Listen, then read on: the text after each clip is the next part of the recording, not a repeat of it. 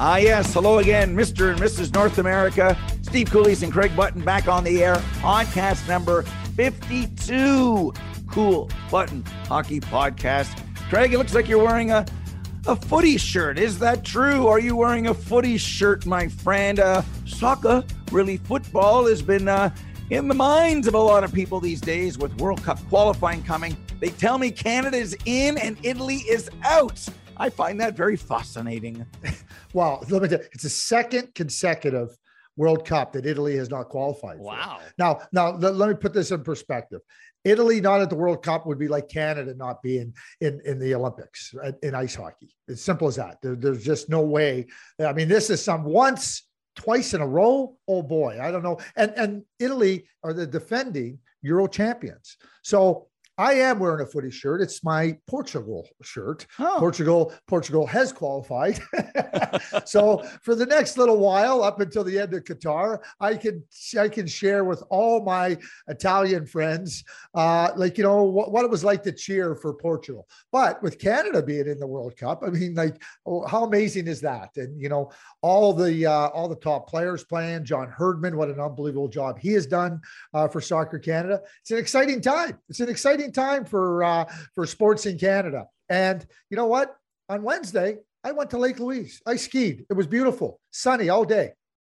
How do you like that? What'd you do oh, Wednesday? What did work all day, morning, noon, and night. Morning, noon, and night. Morning, noon, and night. So there you go. Uh, you were going downhill, and I guess I wasn't away as well. No, just kidding. It's a lot of fun. Love the shirt. Love the shirt. So, well, if you talk about, you know, developing from scratch, you know, a program. That's, I guess, what you could argue Team Canada Soccer has done. You've got a team like the Oilers that have tried it for seven years under Connor McDavid. And last night he did it again, right? Wednesday night, did it again, 100 points. Seven years, five 100 point seasons. He had a year at 97 and he only got to play 64 games. So if he really played 82, that's way more than 100. And in his rookie year, he was 48 and 45, broke his collarbone. Probably would have been a 90 point guy there. Like this is rarefied air with the Gretzky's and the Hawerchuks and the Lemieux and the Trottiers and everything else. Wow. As good as he is, though, it'll be Marcel Dionne like if there isn't anything in the playoffs. Like, would you agree with that? Like, he's already a Hall of Famer. Connor McDavid's a Hall of Famer. That's done. It's done. As soon as he's, you know, if he quit it tomorrow, he's a Hall of Famer. But now it's about the playoff success that all those guys I mentioned mostly have had, except for Marcel Dionne. I just worry about it with that goaltending, Craig. I do. I do. Well, I, I, think you've narrowed it down to the goaltending. I think it's just it's more than the goaltending. It's we talk about teams and we talk about ha- having a, a, team that can adapt to different styles of play and you know meet the different challenges that you're going to confront come playoff time, regular season time. And and I don't think the Edmonton Oilers are, are built for that. That being said, I, think they're going to win a, a, playoff round this year. I really see just a, a, a collision course for a battle of Alberta. I, I see it. I, I don't see Calgary losing to anybody in the first round. I see Edmonton locked in with that LA Kings. That, that that's what it seems like is a reasonable uh, first round matchup. And and you know I think that they're a better team, and doesn't mean that they, they're going to just wipe the the ice clean with LA. But I I think it sets up for a second round matchup, and I think that's where you look at a team and go, no chance I shouldn't say that. I said that last year about Montreal. I better be careful. but I should say is is when you when you come up against a complete team like the Calgary Flames, you know it's not a one off. It's not one game. You got to win a series. So here's what I will say about Connor McDavid and Leon Draisaitl. They're two of the greatest players in the game right now. You know, I, I don't know if people just have it want to be critical of Connor McDavid and Leon Draisaitl these are great players. They are players that drive play at every single moment of time. And I say this often. Just ask yourself where the Edmonton Oilers would be without just one of them. They'd be nowhere. They'd be they'd be down the lineup, right? You know, the the the fact that people don't want to consider Connor McDavid or Leon Draisaitl for the Hart Trophy, to me, be careful how you talk like that. You might be revealing, you know, something about yourself that maybe you're not watching Connor McDavid and Leon Draisaitl. That's what I would say. As the team, That's not on Connor McDavid. All I can ask Connor McDavid to do is do what you do every night and be the best you can, being the best player. Leon Draisaitl. This is on this is on management. It's not on Connor McDavid. Let's stop talking about Connor McDavid here. Why don't we go? Why don't we go to where the situation belongs on management? On management, the goaltending. Who put the goaltending together? Management. Who lost Adam Larsson? Who didn't, you know, solidify the team to be able to play different ways on the blue line? Management. Let's stop talking about Connor McDavid. Let's put the spotlight where it belongs on management. Oh yeah, by the way, that's Ken Holland. Yeah, if if and uh, Eric Francis was on the show this week, and we talked about the same thing. Oilers getting the Kings is the best thing for both teams because at that point, when I looked at the standings, that would be a 12th overall versus 15th matchup. Think about it. That's 12th versus 15th. Where if it was Pittsburgh and the Rangers, that was a 4 5. Not in the conference for. So think about that for a moment. You rank the teams 1 to 16 and you say, okay, um, you know, Colorado, you're first. Who would you like to play? Oh, if I'm Colorado, I'm going first. Uh, you know, Colorado might pick the LA Kings, you know, whatever. Doesn't work that way. So the Oilers Kings for each other is a 2 3. That's outstanding. And yes, I slightly believe that the Oilers would be the favorites to win the series. I think the Flames are beating whoever they play as well. And then the season's almost successful. If you're Edmonton, oh, we lost to Calgary, six games. And Eric Francis says he thinks it's a pick 'em series. And we as hockey fans get something, Craig, we have not had since the right of Alberta, I call it, from 83 till 91 for those kids out there who had no idea that a representative basically from 83 to 90 represented Alberta in the cup final. They won Stanley Cups. And in 91 was the last time as, you know, the money became a factor. The guys were getting older and then they started trading everybody that um, they played in the in the postseason. So that's realistic as far as you know the Edmonton Oilers are concerned. Another takeaway I'm saying because I'm talking about hockey on Wednesday night, scouting, and we've talked about this. You had me under your wing watching Big 55 Quinton Byfield, and I love it because when I saw him last night, I go, "That's the best game he's played in the NHL." Like here, here he goes. He's doing stuff like you, you see it, you see it. Remember, he's an 02, so he's still 19, and I, I get excited watching it because at times you're yeah, but they're not ready yet. He might, maybe shouldn't be in the league. So I'm watching that. Um, and then I'm watching Moritz Seider, all the things about Moritz Seider, all the things about Moritz Seider being a man out there. So I hope the voters, Craig, they they do the homework. They watch not just some underlying numbers to try to justify, not just this, but when you see them, nothing against the Trevor Zegrases or the Jeannots or maybe Buntings who are older. I just want what's right. And I believe Mo getting that award is what's right. But I worry when you vote because you know what happens when you vote? It's a popularity contest. And we've talked about votes before that have gone awry. So I'm just hoping that the right persons do win when the ballots are cast. I will say this to you, Steve. I, I, honestly, my vote for rookie of the year begins at number two. It is so clear cut that Mo, Mo, Mo Seider is the rookie of the year. I mean, he, has been he's been one of the top 15 defensemen in the National Hockey League. And as a rookie, like on that, like you know what he's done? No, like not even like he like send me my ballot. He's number one. There, there's nobody else. There's nobody else in consideration for number one. Number two, okay, we'll have the discussion. I mean, the fact that like you know Michael Bunting's having a good year. Here's what I say about the the definition of the rookie of the year. It says who is deemed the best rookie, uh, who's deemed the best player in the NHL in his first year. Doesn't say under 25 or under like 22, you get an advantage. It's about that's how I vote. So it's I don't care if Michael Bunting is 26. I don't care how old Tanner Jeannot is. The voting criteria is really straightforward. But I went through it last year with Kaprizov. Oh, people said, oh, Kaprizov's not, oh, Jason Robertson. Hey, Jason Robertson was a really good player. He wasn't better than he wasn't better than Kaprizov so you know that's just you know different different criteria. I, I you know it goes with the Hart Trophy, most valuable. How do you define most valuable player? Okay, well, there's a lot of different ways people can do it, but all my point is, I don't care. I do care like who you're going to vote for. But don't try to tell me Connor McDavid or Leon Draisaitl aren't most valuable to their team. And don't and, and if you're going to say that, then you better start telling me that Mitch Marner is pretty valuable to the Toronto Maple Leafs, along with Mitch Marner, along with Auston Matthews, excuse me. Right? You know, it's not like Auston Matthews is clear cut ahead of Mitch Marner because you want to know they're neck and neck as, as as valuable to the to the Toronto Maple Leafs. But these narratives run, and then everybody jumps on the the, the moving narrative. That's what I you and I are talking the same language here. That's what I struggle with. Yeah, I know. And we have people on all the time. We talk about certain players, and then you know, there's there's the eye test, the box car, the underlying numbers, which count, which don't, what's phony, what's real. Some people only believe now, you know, they watch the game and they need the underlying numbers to tell them what they just saw, which I think is scary. Um, because if that's it's it's part of the equation, as we said, as much information as you can get. If you only use, you know, I only read the Toronto Star. Oh, well, if that's all you do and that's where you're getting your information from, that's not good. You want a kaleidoscope, a rainbow of information coming in. And having said that, if someone has a justification for someone other than Moritz Seider, we'd like to hear the explanation and everything else. I think a lot of people are, you talked about homers. They're homers in their city, so they're going to vote for Shesterkin. They're going to vote for Zegras. They're going to vote for Bunting or whatever. Um, and that's why I say to you, if it was you and you were playing, what would you rather win? The Art Ross or the Hart? Oh, the Hart. Why? Because it signifies that, I, that, that, that my value of the team wasn't just in points. My value to the team was was that I was recognized as the player most valuable to my team.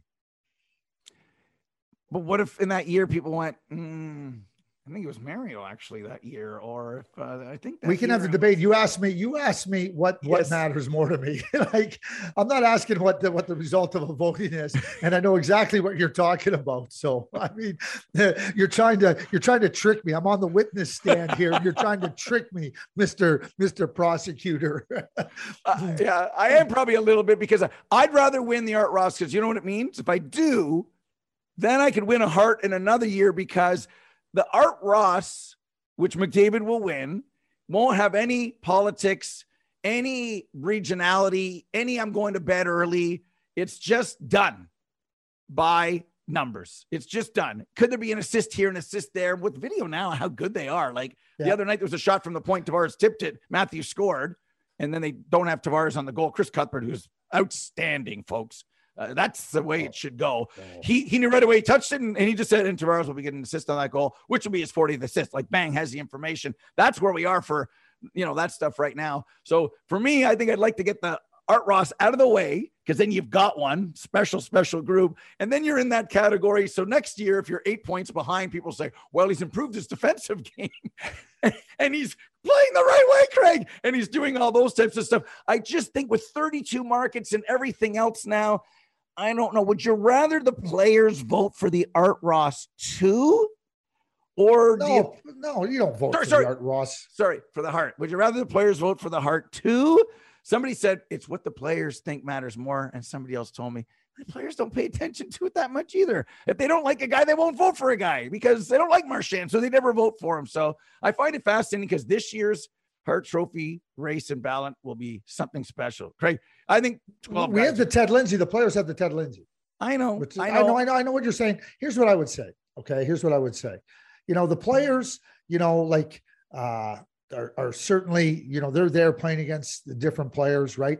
You know, could we like I, what, what honestly he, here's here's my idea for a solution okay I, I, would like a group of players and like so we're saying okay here are the players we're considering for best defenseman.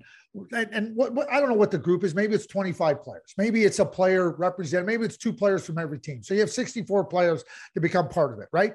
And and they get weighted 50% of the vote. Give them 50% of the vote, whatever it is, right? And so you you you present them and you say, hey, here's a group of players. What do you think? Yes, yes, yes. They go and they and they do it on a secret, however they want to. And then the other voters, they get 50% of the vote. Then you combine it. I that's my idea. I think that I, am also a believer that like like you know let's have some uh, former coaches, former managers, executives be part of the voting, and that and that's a, that that would be the non-player point of view. But that's my suggestion as a solution to give the players a greater voice there. I love it. That's a great idea. We we we combine them, put them in a pot, mix them up, spit them out, and there you go. Um, and like I said, it's uh, it's when you vote, it kind of uh, it brings in a lot of other things, Craig. And and I'm sure when you do your homework, you're very happy and can justify why you've checked certain boxes. Sometimes when I hear and then the people who disclose what they're thinking, then I say to myself, hmm. And that doesn't mean we all have to agree. We can agree to disagree. But in this case, I think you're what you're basically saying is if Shesterkin, Matthews, Gaudreau, Huberdeau, we could be in a situation where the two Oiler guys don't even get to the they don't even get to go to the Oscars at that point to see what's going on. Like that cutoff of three and four will be very interesting. We still have a month to go, but it's a hot topic right now because so many guys, Craig, are having outstanding seasons. Well, uh, exactly. And you know, Steve, here, here's what, and you know this, and, and it's hard. You know, it's it's hard to to to know uh, uh, what's going on around the league. A number of years back, Scott Niedermayer, and, and I still in 2003, I thought he was the most valuable player in the playoffs. That's what I thought. I thought he deserved the Conn Smythe. And he, he didn't get it. J.S. Giguere got it uh, from the losing Anaheim Ducks, which oh, fine. Like J.S. had a great year, but I did. That's not the gist of whether I agree with it or didn't. He got traded over to Anaheim. I remember sitting in a in a press box one night, and and uh, th- these were Western Conference writers, and we're talking. You know, you sit around. I don't know if it was after the first, but it was. He'd been a. He said, "Geez, that Niedermayer, he sure is good." I'm like, I'm like thinking to myself, yeah, exactly. You don't see what Steve's doing. He's got his hand on his forehead, right? Scott Niedermayer had been in the league for 14 years, and that was the comment. And I and I just went, oh boy, oh boy, like you know, you have just recognized how good Scott Niedermayer is. Like there's something, something wrong, something. But you know, you're, you're, it's the Western Conference. People aren't watching as much in the east. I get it right? But how, how do we how do we factor that in when it comes to voting? How how can they you know you, they're doing the best they can. I, I think from a uh, for, from a point of view of how, how do we make the voting more uh, thorough more complete it's never going to be 100% that's what i that's what i try to focus in on and say hey listen you know what you know how many times have you seen like you're going to vote on the on the, the, how many times have you seen the New York Rangers play this year? Maybe that should be a question. Like, you know what? Like, you know, well, I've only seen them play twice. Well, how can you really give me a reasonable idea about Igor Shesterkin? Yeah, that's a great point. What did you tell me? If I'm going to fill out a scouting report 15 times live, then start filing, then start filing. Uh, and what we do in our jobs this year is you travel to do a lot of stuff at uh, you know, watching the minor midgets and junior players and get ready for the draft. You know, from my point of view, I'll just use one quick example.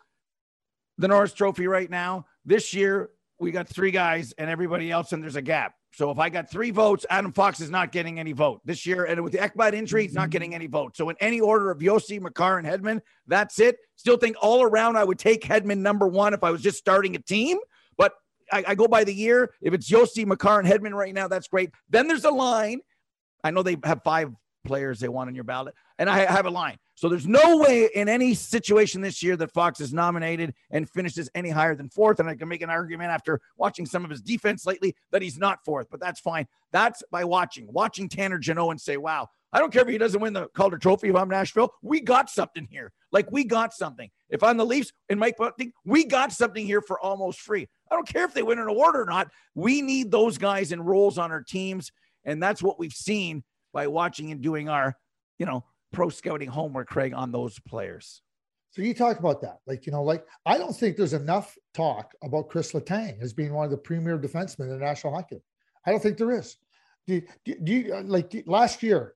Do you know who my first place vote went for the Norris Trophy? Chris Letang. It did. And I, I, I'm like watching lots, watch what he did for the team. I'm watching him again this year. He's no less this year. He might be better this year and yet there's no talk about Chris Letang.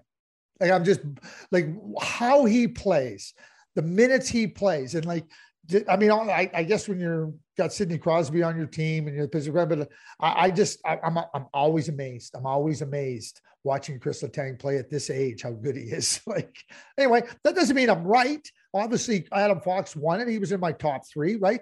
But I'm just telling you, Chris Letang is somebody that people don't really talk about as being one of the best defensemen in the league. Ladies and gentlemen, boys and girls, it's time now for KB on Ice, an inside look at the NHL brought to our friends at Sports Interaction. Sports Interaction is Canada's sports book. What do you got, CB? What do you got? 2 2. 2 2. Tuesday night's game. That was a, I mean, you talk about a, a, a, schedule, right? And you know what? We went head to head. We emerged, you know, we're, we're, we're no scars, no bruises, but 2 2. Like, you know, how about those? I mean, Boston, you know, really uh, capsizing versus the Toronto Maple Leafs. And, you know, the Rangers, I'm telling you, the Rangers, everybody tells me the Rangers aren't that good. I keep watching, I keep seeing them. Big comeback win against Detroit on Wednesday night. Okay, let's get right into it. You know what's juicy for me tonight? I'll tell you what's juicy for me. Minnesota, Pittsburgh, Minnesota, Pittsburgh. Now I understand that Marc Andre Fleury isn't playing. Hmm, um, that's interesting. But I'm telling you what, I'm going with the Minnesota Wild over Pittsburgh. Pittsburgh didn't look great the other night against the Rangers. I like the Wild. The Wild, to me, Stephen, are showing me that they might be a team that may have to be dealt with in the Western Conference. My chips are in on Minnesota Thursday night. Well, I'm going the opposite again. Oh, because I feel this is a this is a regular season moment for the Penguins. Lost to the Rangers twice in a row. What are the Penguins? Are they legitimate contenders or pretenders? Into Minnesota, seven game winning streak. Cam Talbot with a chip on his shoulder. We're going head to head. I want to see how the Penguins perform on the road tonight. It'll tell me a lot, Craig, how they'll perform on the road in the playoffs. And when they do go head to head against the New York Rangers in the playoffs, that is going to be a great game. If you want to bet on that or anything else, check out all odds, props, and totals at SIA.com. That's SIA.com and sign up today at sportsinteraction.com forward slash cool button pod to place your bet. Sports Interaction is Canada's sportsbook. So, Mr. Button, I'm preparing for shows this week. I get on at TSN, and uh, we all know that there's a uh, Tyson Jost, right? You've got a Travis Yost, who is a writer at TSN.ca. Interesting article about penalties over the last three years, using Colorado, Carolina, and Arizona kind of as an example. I read the article. Some people thought it was complicated. Some people thought, well, uh, basically, the gist of it is Carolina gets a lot of power plays. Sorry, Colorado gets a lot of power plays, more than most. Their ratio is number one. And Carolina, for being a team that's been just as good as Colorado in the last three years, is, is in the minus category. Thought it was very interesting. Watching games that night in overtime, Jordan Staal grabs Steve Stamkos. He does grab him. Penalty. Rod Brind'Amour doesn't like it. Stammer scores on the power play. End result Tampa with three power play goals wins the hockey game. So I'm thinking, how do we talk about it? What You've been in the meetings. Everyone has an issue, but no one has a solution. So uh, I don't know what you thought about the article. I don't know what you thought about the play. If Rod's right here, say, Rod, it's a penalty. Tell Jordan Staal, who's been in the league since 2008 9, don't grab people in overtime and twist them and they lose the puck. You're going to get a penalty. We're, we're, I don't think we're boiling, but there's a lot of talk or angst about the playoff officiating. Some missed calls this year. You know, I go back to Toronto Boston game, which I want to get your thoughts on. So where are we on on fighting through the white noise, exploding, putting blinders on because we are now a month away from the start of the playoffs and everyone thinks they're out to get their team. Craig, I hear the winning team saying it. The losing fan bases, Twitter should shut off in the playoffs. Craig, what do you think? See that this is you. I'm, I'm holding up a piece of paper. Yeah well, it's something I've had for for a number of years. It's it's from the NHL. Okay. And uh, and it and it has a listing there of of all the teams they're trying to get, and and and they say they hope they can make the playoffs this year so they can get them with some bad calls and missed calls because the league they, they keep a tally. I don't know if you know this. They keep a tally of all the teams they don't like, and then and then they say we're going to get you. it's called it's called the "We're gonna get you" document. like, honestly, Steve, uh, like I mean, like it's as old as like it's as old as time, right? I mean, I mean, it just goes on. Here, here, I, I read the article. I thought it was interesting, right? And then, but I, I, I dug deeper. I went, I went to Sportlogiq. I went to my buddy Mike Kelly and tried to figure out. I want to know how many obstruction penalties there are. How many penalties uh, are as a team like are the, like you know like are they getting into areas where they can put opponent on their heels? You know just the idea that you hold the puck. Do you remember the russians back in the day how they controlled the puck and kept the yeah. puck? Well nobody chased the russians. They let them go. They were a puck possession team. I'm going to bet that the russians didn't draw a lot of penalties because they were they were holding the puck holding the puck. They, it was like soccer steve. So we talked about soccer at the outset here. Soccer what are you trying to do? You're trying to hold the ball, hold the ball, open up a lane, get get get a run in, and get after. Well, puck possession in hockey and the and the Soviets, Russians were so good at that, right? And we have teams in the NHL that are good at that. Tell me where they're not getting penalties. You know, this is where this is where uh, on ice tracking data is going to help because it's going to tell us exactly where where players are going and where the penalties are. Like we know, okay, interference penalty, but do we know how many times a team went into that area? Right? How many times the puck? You watch the Toronto Maple Leafs for an example, who are who are low. They're a puck possession team. They hold the puck, they hold the puck, they regroup, they stay. Why teams don't chase the Toronto Maple Leafs around the ice? So until the Toronto Maple Leafs attack inside to the danger areas and attack to the net and attack inside the dots, that's when a team now is vulnerable for taking a penalty. I need to know how many times Toronto attacks them. And I'm not talking about trying to open it up, boom, they hit it there. Watch Auston Matthews, how many times he gets the puck and where he arrives. And there's nobody near him. Mitch Marner, the goalie scores against Boston the other night. It just bang, he arrives, boom, it's in the net. Well, there's no penalty there. There's no even chance for a penalty because they're so smart and they run. Like, so I get the premise, I get what the idea was, right?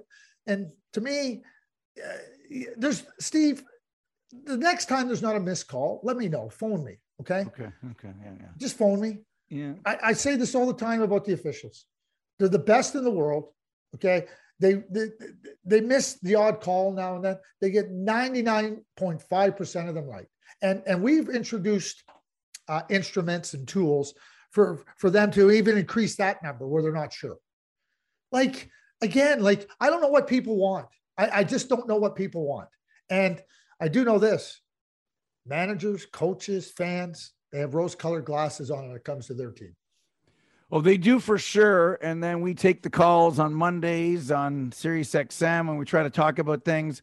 And I'm, you know, I'm good at being ready in my toolbox when someone says, well, they, you know, they missed the Oshie call when Oshie had the stick literally thrown out of his hands. And then when Oshie kind of, oh, Jordan Staal again kind of touched Staal's stick, he got the penalty and Oshie was really upset. So let's count that for what it was. And the Capitals weren't happy, even though it didn't. Again, so many of these calls don't have any outcome on the game anyway. So if they don't have an outcome on the game and they don't have an outcome big picture on the cup, what year do we go to bed saying, Craig, unbelievable? The Oilers won the cup again. They won the cup again. Those are fish- nope. Islanders, nope. Montreal, nope. Penguins, nope. Stars, nope. So we have a system that never affects who wins the cup. I think that's a good place to start. The only team that won the cup that shouldn't have was the 1938 Blackhawks at 14, 25 and change. How they beat the Leafs, that's the Leafs' fault. One year, one game, they didn't even bring the cup to, to the city because they didn't think they were going to win.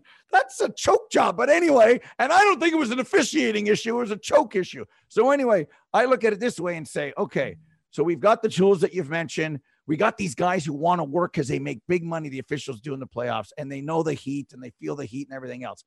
So I said, well, what about these calls in that game? These calls that could have been too many men on the ice, that was a slash on the hands, but the ref wasn't in a good spot, and was a tripping many penalty. So I'll give you your two, but you owe me three. So you're actually minus one. So for the for for the calls that you wanted there that you didn't like, you're only looking at it with your rose colored glasses. You think you're minus two. I just showed you three. You're minus one, really, now, or plus one, depending how you want to look at it. They only remember the third period call that screwed them, right? Not that the power plays were for nothing in the third. And we do have a tendency of kind of evening it up in our sport, whether you like it or not. Steve Yzerman, you told me this because you've been in the meetings. Stevie's a guy, and I thought he wouldn't be, he would just say three each, shut up, let the best team win. And other GMs would say, so you're telling me if a game, if we're getting grabbed and held, all, they can't call everything. They're going to benefit from all this obstruction. You, yeah, but power play six one. A ref will go to the bench, and you know the coach says six one, six one. Oh, okay, I should even it up then. Where are you on that philosophy of just three marbles in the pocket each? Because some people have no answer. So you know what they want? Just keep them even, put the whistles away in the third, and let the players decide the game. Because Craig, I'm telling you, I got a bad feeling heading into May on this side of the microphone because I think people are trying to start a fight before they're borrowing sorrow from tomorrow. Good line. Uh, I, I, don't have a bad feeling. I, I, I think the NHL has done such a terrific job with their officiating. You know, I, I look at it and, and, and you, you you consider okay. Oh yeah, let's get to this point. I, I think they've made some really strong incremental improvements. Look at the cross checking. Look at the cross checking. Last year was a problem. Like now, you know, the, it's something they said we can't have this, right? You know, goaltender interference. There was a goal called back against uh, the, in the Edmonton LA game on Wednesday night, right? It was exactly the right call of goaltender interference, right? Like, you know, Todd McLellan challenges it, it goes there, right? You know, we we, we have uh, we have hockey ops being able to buzz down and say, hey, we want to look at that play again. You know, we want to institute a review. We want you to look at this. So they're trying and trying and trying. Steve, the complaining's never going to end. That's just that, that that's just the way you, you, that's human nature, right? As like I'm like the the I'm not going to say lowest common denominator, but to just say it should be three three and it should be all even at the end of the day, no, no, I don't buy that. Like the official's job is, is, is to is to call the game and call the infractions. And if one team has seven and the other team has two, it should end up seven two. It shouldn't end up three three. It should end up seven two based on what the what the what the infractions were. That's the way I feel about it. I do understand, like, okay, let's just everybody can be, but guess what, Steve? Nobody's going to be happy at three three either, because when, when you start to get into that mindset, it favors the less skilled team. And we ask yourself this question. I'll ask you the question. Do we want the less skilled teams being rewarded? We went through a cycle up until 2004 and really from 98 to 04, because that's when the four expansion teams came in. You know, Nashville, Atlanta, Columbus, and Minnesota. It was awful. It was awful. It was awful. Trust me, it was awful. You I, you don't have to trust me. You know it was awful. I I I I got no desire to go back there. I could go back just a little further too and say, even though the hockey was better in 92 with the expansion, San Jose was team 22, and then 92 93 was a special year. 93 94 was almost as special. But then we got to lockout, mini lockout, and got to 94 95, Jacques Lemaire had a system that worked for 95. Like it did. He changed where Jagr curled at the dots. We didn't cover the points anymore. He really crowded the house. And then the 95 96, that got Mario very angry. And what Florida did in that run, I told Brian Skrudland this and, and, you know, the guys that come on the show, it was terrible. It was terrible. They rewarded the Florida Panthers.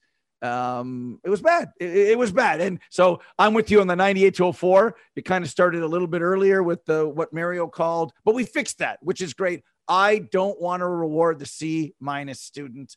I'm about playing to the A plus. So here's the standard Mario, Wayne, Joe Sakic, McDavid, all these guys. We're going to cater to them, not to the third line mucker that goes out and grinds and does his thing and runs around the ice, Ryan Hollweg, and just is a, well, you know, a super, you know what? So I'm glad that you feel good. You made me feel a little bit better about how we'll feel going in the playoffs. I know it'll be an ongoing topic, even when Bruce puts up episode 52 officiating. Oh, right away. Don't talk to me, honey. I got to listen to this. what are these guys saying about officiating? So, uh, the big four from the other night Toronto, Tampa, Colorado, and Rangers all winning. Any takeaways there that might be something about a future matchup or what it means for either the winning or losing team. We saw it was the big four, Craig. We went two and two, which I love that we went two and two in a way. It's kind of the perfect result. Anything from the big four Tuesday, people are still buzzing about those eight teams and those four wins. Okay, I'm going to go rapid fire here. Okay, start Boston, Toronto. We know how good Toronto is with the puck. They won that game by how good they were without the puck. creating turnovers and ultimately goals. That's playoff hockey. Yeah. Bodes well for the uh, Toronto Maple Leafs. Number two, Carolina, Tampa Bay. You want to bet against the Tampa Bay Lightning? Go right ahead. Go ahead. Bet against the Tampa Bay Lightning. You want to give them a chance? They've been there, done that twice. and to me, they got they got the top notch goalie. They got a, a, a, defense group that just is so outstanding. And up front, uh, they got a team. I, I mean, I know Carolina's good. I am not betting against Tampa Bay. I'm not. I'm not. I'm not betting in the East. I'm not betting against them. We can talk about all the other possibilities. That's where I'm at. So now Pittsburgh, New York Rangers. I, I you know, the Shesterkin's been phenomenal. The Rangers, they improved their team. And let's not forget Andrew Copp goes and wins the game on Wednesday night in Detroit. You know, a sloppy game for the for, for the Rangers, but they find a way to win the game. Andrew Copp steps. I mean, I mean, the bottom line is d- don't sleep on the Rangers. I love the Penguins. I love the way their team is. The, the, there's some really good teams in the East. You know, you talked about 12, 15 in the West with uh, Edmonton. Like, you know, we're talking four, five, six, seven, so like one through two. It's unbelievable how good it is. Now I'm going to finish in uh, Calgary really good game. It was all one on special teams, two power play goals for Darcy Kuemper was really good. But do you know what I really noticed? I'll tell you what I really no MacKinnon, no Landeskog.